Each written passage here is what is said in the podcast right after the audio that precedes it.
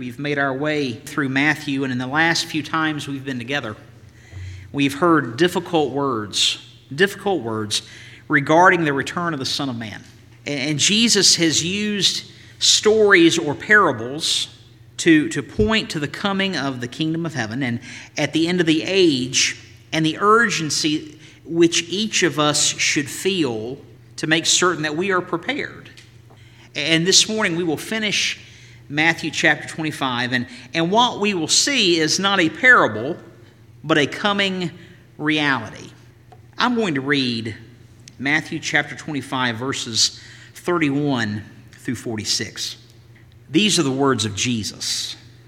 Verse 31 But when the Son of Man comes in his glory, and all the angels with him, and he will sit on his glorious throne, all the nations will be gathered before him, and he will separate them from one another, as the shepherd separates the sheep from the goats, and he will put the sheep on his right and the goats on the left. Then the king will say to those on his right, Come, you who are blessed of my Father, inherit the kingdom prepared for you from the foundation of the world. For I was hungry, and you gave me something to eat. I was thirsty, and you gave me something to drink.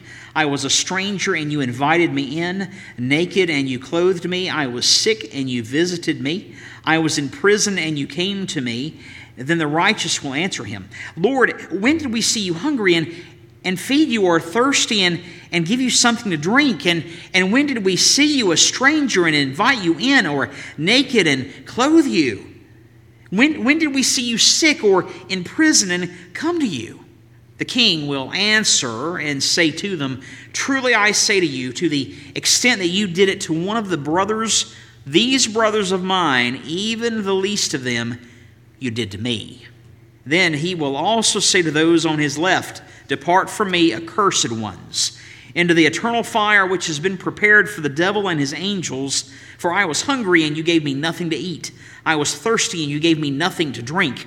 I was a stranger, and you did not invite me in, naked, and you did not clothe me, sick and in prison, and you did not visit me. Then they themselves also will answer, Lord, when did we see you hungry or thirsty or a stranger or naked or sick or in prison and did not take care of you?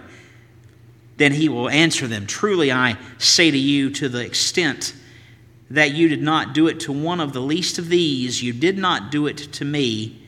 These will go away into eternal punishment, but the righteous into eternal life. The Son of Man will come in his glory, and he will sit on his throne of glory. What do we think of when we think of glory? That, that word for glory means weight, means significance, honor, renown, glory, and, and especially divine quality, the unspoken manifestation of God, splendor.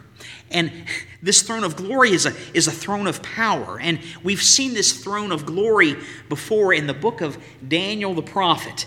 Daniel the prophet was the Old Testament prophet, and the same Daniel who was protected by the Lord in the lion's den. We, we all know the story of Daniel in the lion's den. That's the same Daniel. And, and Daniel the prophet says some things significant regarding this, this throne of glory. In Daniel chapter 7, verse 9, Daniel shares a vision. He says, I, I kept looking until thrones were set up, and the Ancient of Days took his seat. His garment was white as snow, and the hair of his head was like pure wool. His throne was ablaze with flames. It, throne of glory. was ablaze with flames. Its, its wheels were a burning fire. A river of fire was, was flowing and, and coming out uh, from before him. Thousands upon thousands were serving him, and myriads upon myriads were standing before him, this Ancient of Days the court convened and the books, the books were opened. And then a, a, just a verse or two later, Daniel shares what happens next. I kept looking in the night visions, and behold, with the clouds of heaven, one like a son of man was coming.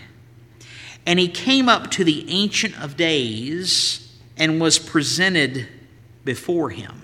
And to him was given dominion, honor, and a kingdom, so that all the peoples, nations, and populations of all languages might serve him.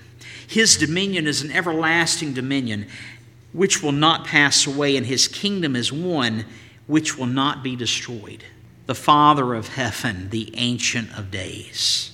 The Son of Man comes to the Ancient of Days. The Son approaches the Father, and the Father gives to the Son dominion.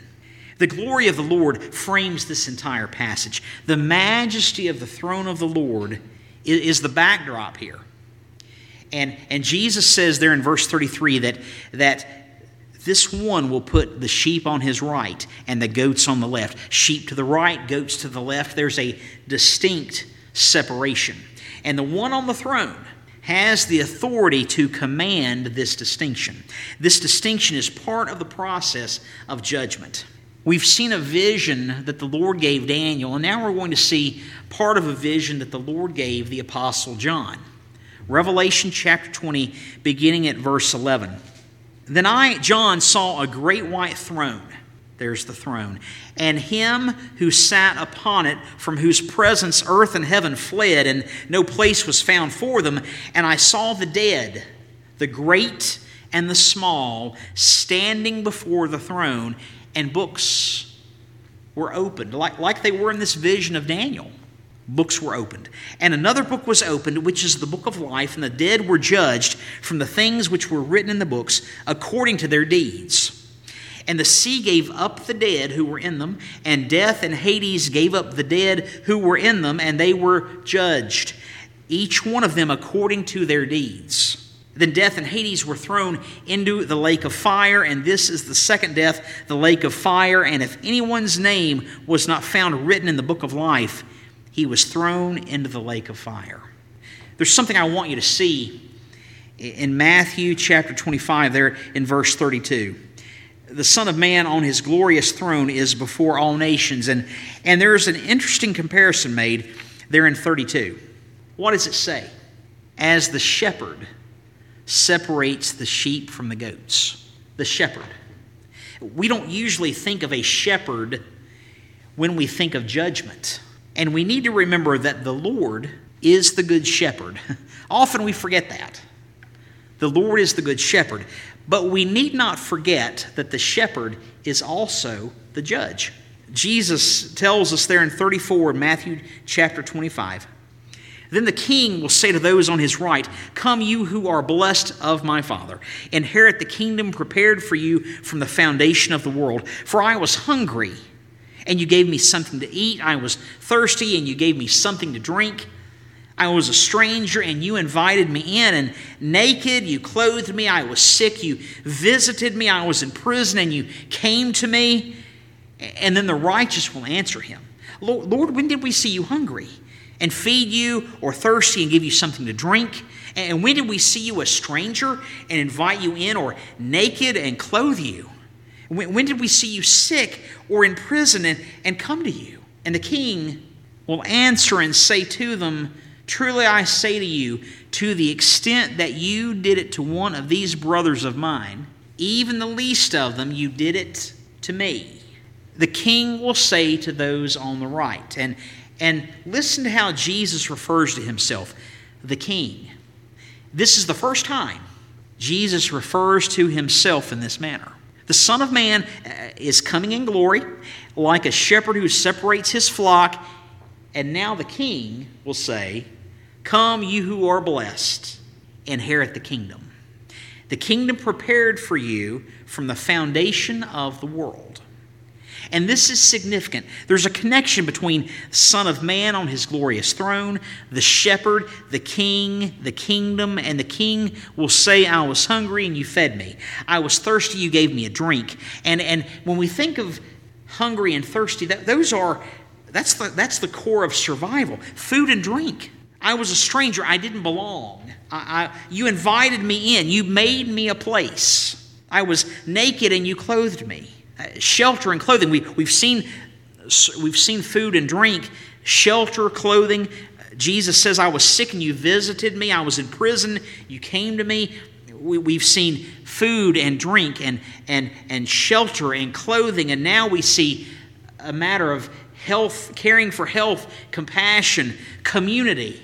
And then that question, Lord, when, when did we see you? And the king answers them Truly I say to you, to the extent that you did it to one of these brothers of mine, even the least of them you did to me. The king will compare himself to the very least. What a contrast. The king on his glorious throne compares himself to the least of these the hungry, the thirsty, the unwelcomed, the naked, the sick, the, the imprisoned. And then to those on the left, the king says to them, Depart from me, accursed ones, into the eternal fire which has been prepared for the devil and his angels. Three of the most horrible words in creation Depart from me. Whereas we heard earlier, Come, you who are blessed of my Father, now we hear, Depart from me, accursed ones. Not accursed of the Father. And I want to make sure you see that. Not accursed of the Father. The Father had nothing to do with this. This is the end game of the curse of sin, which began in the Garden of Eden. These who are accursed are thus so because of pride, but, their unwillingness to yield to the Savior and his cross. 2 Peter chapter 3 verse 9 tells us, "The Lord is not willing for any to perish, but for all to come to repentance." Let me say that one more time. It's 2 Peter chapter 3 verse 9. The Lord is not willing for any to perish, but for all to come to repentance. That's always been his desire. The Son of Man, the, the shepherd, the king, the judge, Jesus says, Depart from me. I was hungry, you gave me nothing to eat. I was thirsty, you gave me nothing to drink. I was a stranger, you did not invite me in. Naked, you didn't clothe me. Sick, in prison, you did not visit me. And they themselves will, will answer. They'll also answer, Lord, when, when did we see you hungry? Their response is the same as the group on the right. When did we see you hungry, or thirsty, or a stranger, or naked, or sick, or in prison, and we didn't take care of you? Then he will answer them Truly I say to you, to the extent that you did not do it to one of the least of these, you did not do it to me. Lord, when did we see you? These are sins of omission and negligence. Here it's not about what one did, it's about what wasn't done one of the, one of the least of these. Think about some of the least of these to whom Jesus ministered. In Matthew chapter 8, we saw the healing of a leper by Jesus. And, and rather than healing this leper with a mighty word, which he could have done, Jesus reached across societal lines and traditions and touched the leper, healing him, identifying with him. And we, all, we also witnessed the healing of the centurion slave in that same chapter. This Roman centurion, a, a Gentile considered unclean by the Jews, this unclean foreigner implored Jesus to, to heal his slave, and who was probably an unclean foreigner like himself. And we witnessed the centurion show a believing faith in Jesus and in Jesus' words, not like anyone else in Israel, resulting in the servant's healing. A leper, a Gentile centurion, and servant, all considered in that day and time to be the least of these. And Jesus says in this last verse for this morning, Jesus says in this last verse, These which did not help the least of these will go away into eternal punishment but the righteous into eternal life. Eternal is used to describe both. Punishment and life, both eternal. Hell, pretty clear that it's a bad place to be, I think. It doesn't sound like death is turning off a light bulb either, does it?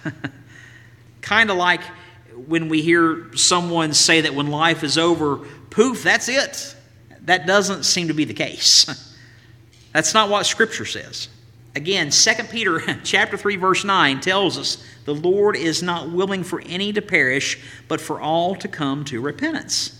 And the question which is asked all the time, why would a loving God even allow this? Well, an old commentator in the old pulpit commentary said this It's indeed a mystery which we cannot understand, and which Christ has purposely left unexplained. We can only bow the head and say, Shall not the judge of all the earth do right? Son of man, shepherd, king, judge. I want you to look at the very next verse. It'll be Matthew chapter 26, verse 1. This is how the first verse of chapter 26 begins.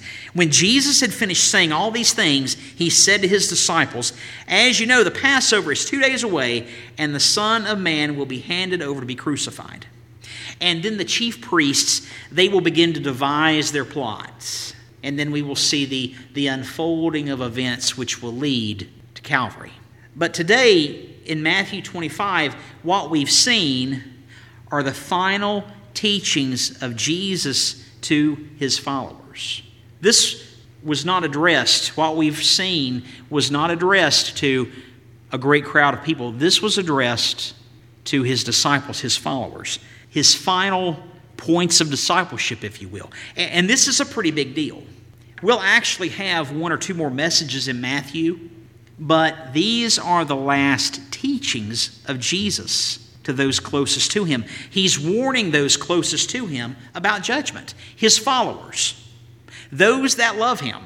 They are being warned, as are we, about the glory of the Lord and his judgment. And I don't believe this is an accident. There's a lot we don't know about the judgment. We've read we read earlier two significant portions there in Daniel and Revelation. But there are mysteries of God in Scripture that Scripture doesn't share in full. But today we've been shown what should be a major portion of our faith, which should translate to what should be a major portion of our faith in life and action. And we've seen it firsthand from the King of Glory identification. Identification. In our faith, we see a heavenly King, the Son of God leave his throne of glory and condescend to become a man and a servant, a lowly servant, a servant who would wash the feet of his disciples at the Last Supper. Dirty, nasty feet. Jesus is identifying with the least of these. John chapter 1, verse 14 reads, well known verse, the Word became flesh and dwelt among us. We saw his glory glory as of the only Son from the Father, full of grace and truth.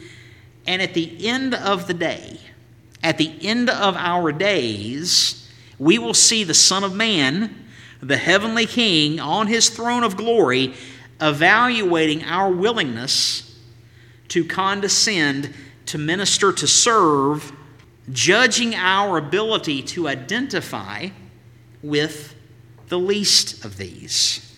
God descending to man.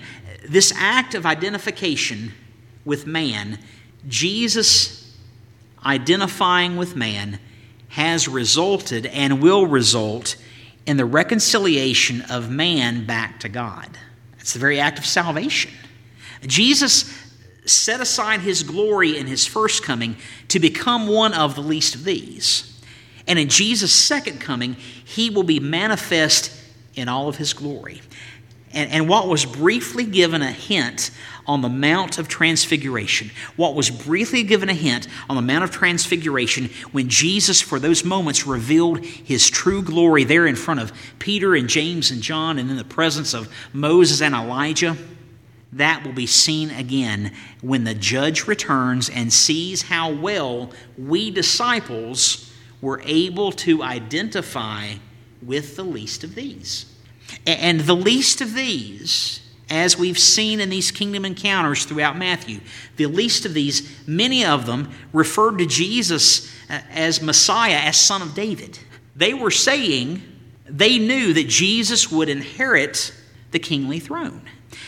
And question Will the least of these be able to identify us as a people called by the name of God by our willingness to engage them. Look at verse 40, please. Verse 40. The king will answer and say, Truly I say to you, to the extent that you did it to one of these brothers of mine, even the least of them you did to me. These brothers of mine. There are some theologians who believe that the primary point of this passage is simply this. We, as followers of Christ, need to make sure that we love the church as Christ did. Brothers of mine, ones who identify with Jesus, his followers. We are told throughout the New Testament to love one another. And in John's Gospel, during the Last Supper with his disciples, Jesus prayed that the disciples would be one, that there would be unity. Jesus said, it's John chapter 17, he said, The glory with which you have, he's praying to the Father, the glory which you have given me, I also have given to them, so that they may be one, just as we are one. And Jesus says this mind blowing statement in this prayer to the Father in John chapter 17, verse 23. I in them, and you in me, so they may be perfected in unity, so that the world may know that you sent me, and you loved them just as you loved me. As God the Father and God the Son are one, we are one in them. And that means that we are one together. We identify God's love is in us, and we are to love one another. We're to love one another in our words, in our actions, in our, in our service, in our sacrifice. And you know, Christianity is a whole lot bigger than America. We have brothers and sisters of the faith who are being martyred this very day for their faith. As we love one another in our words, and in our actions and in our service and in our sacrifice, what we're doing, we point to Christ and the gospel when we do this. As we relate to one another, to the watching world, we are pointing them to Christ and the gospel. When we don't love the brethren, we send a distorted image to the watching world that needs the gospel. When we don't love the brethren, we send a distorted image to the watching world that needs the gospel. Will the least of these identify us as a people called by the name of God by our willingness to engage each other as well as engage them? It's crucial that we don't misunderstand. We don't earn our salvation by the good we do. We don't earn our salvation. Jesus saves when we each confess our sin and our need for Him and His righteousness. But as Jesus is both Savior and Lord, we must follow to where He points us. We must follow to where He points us.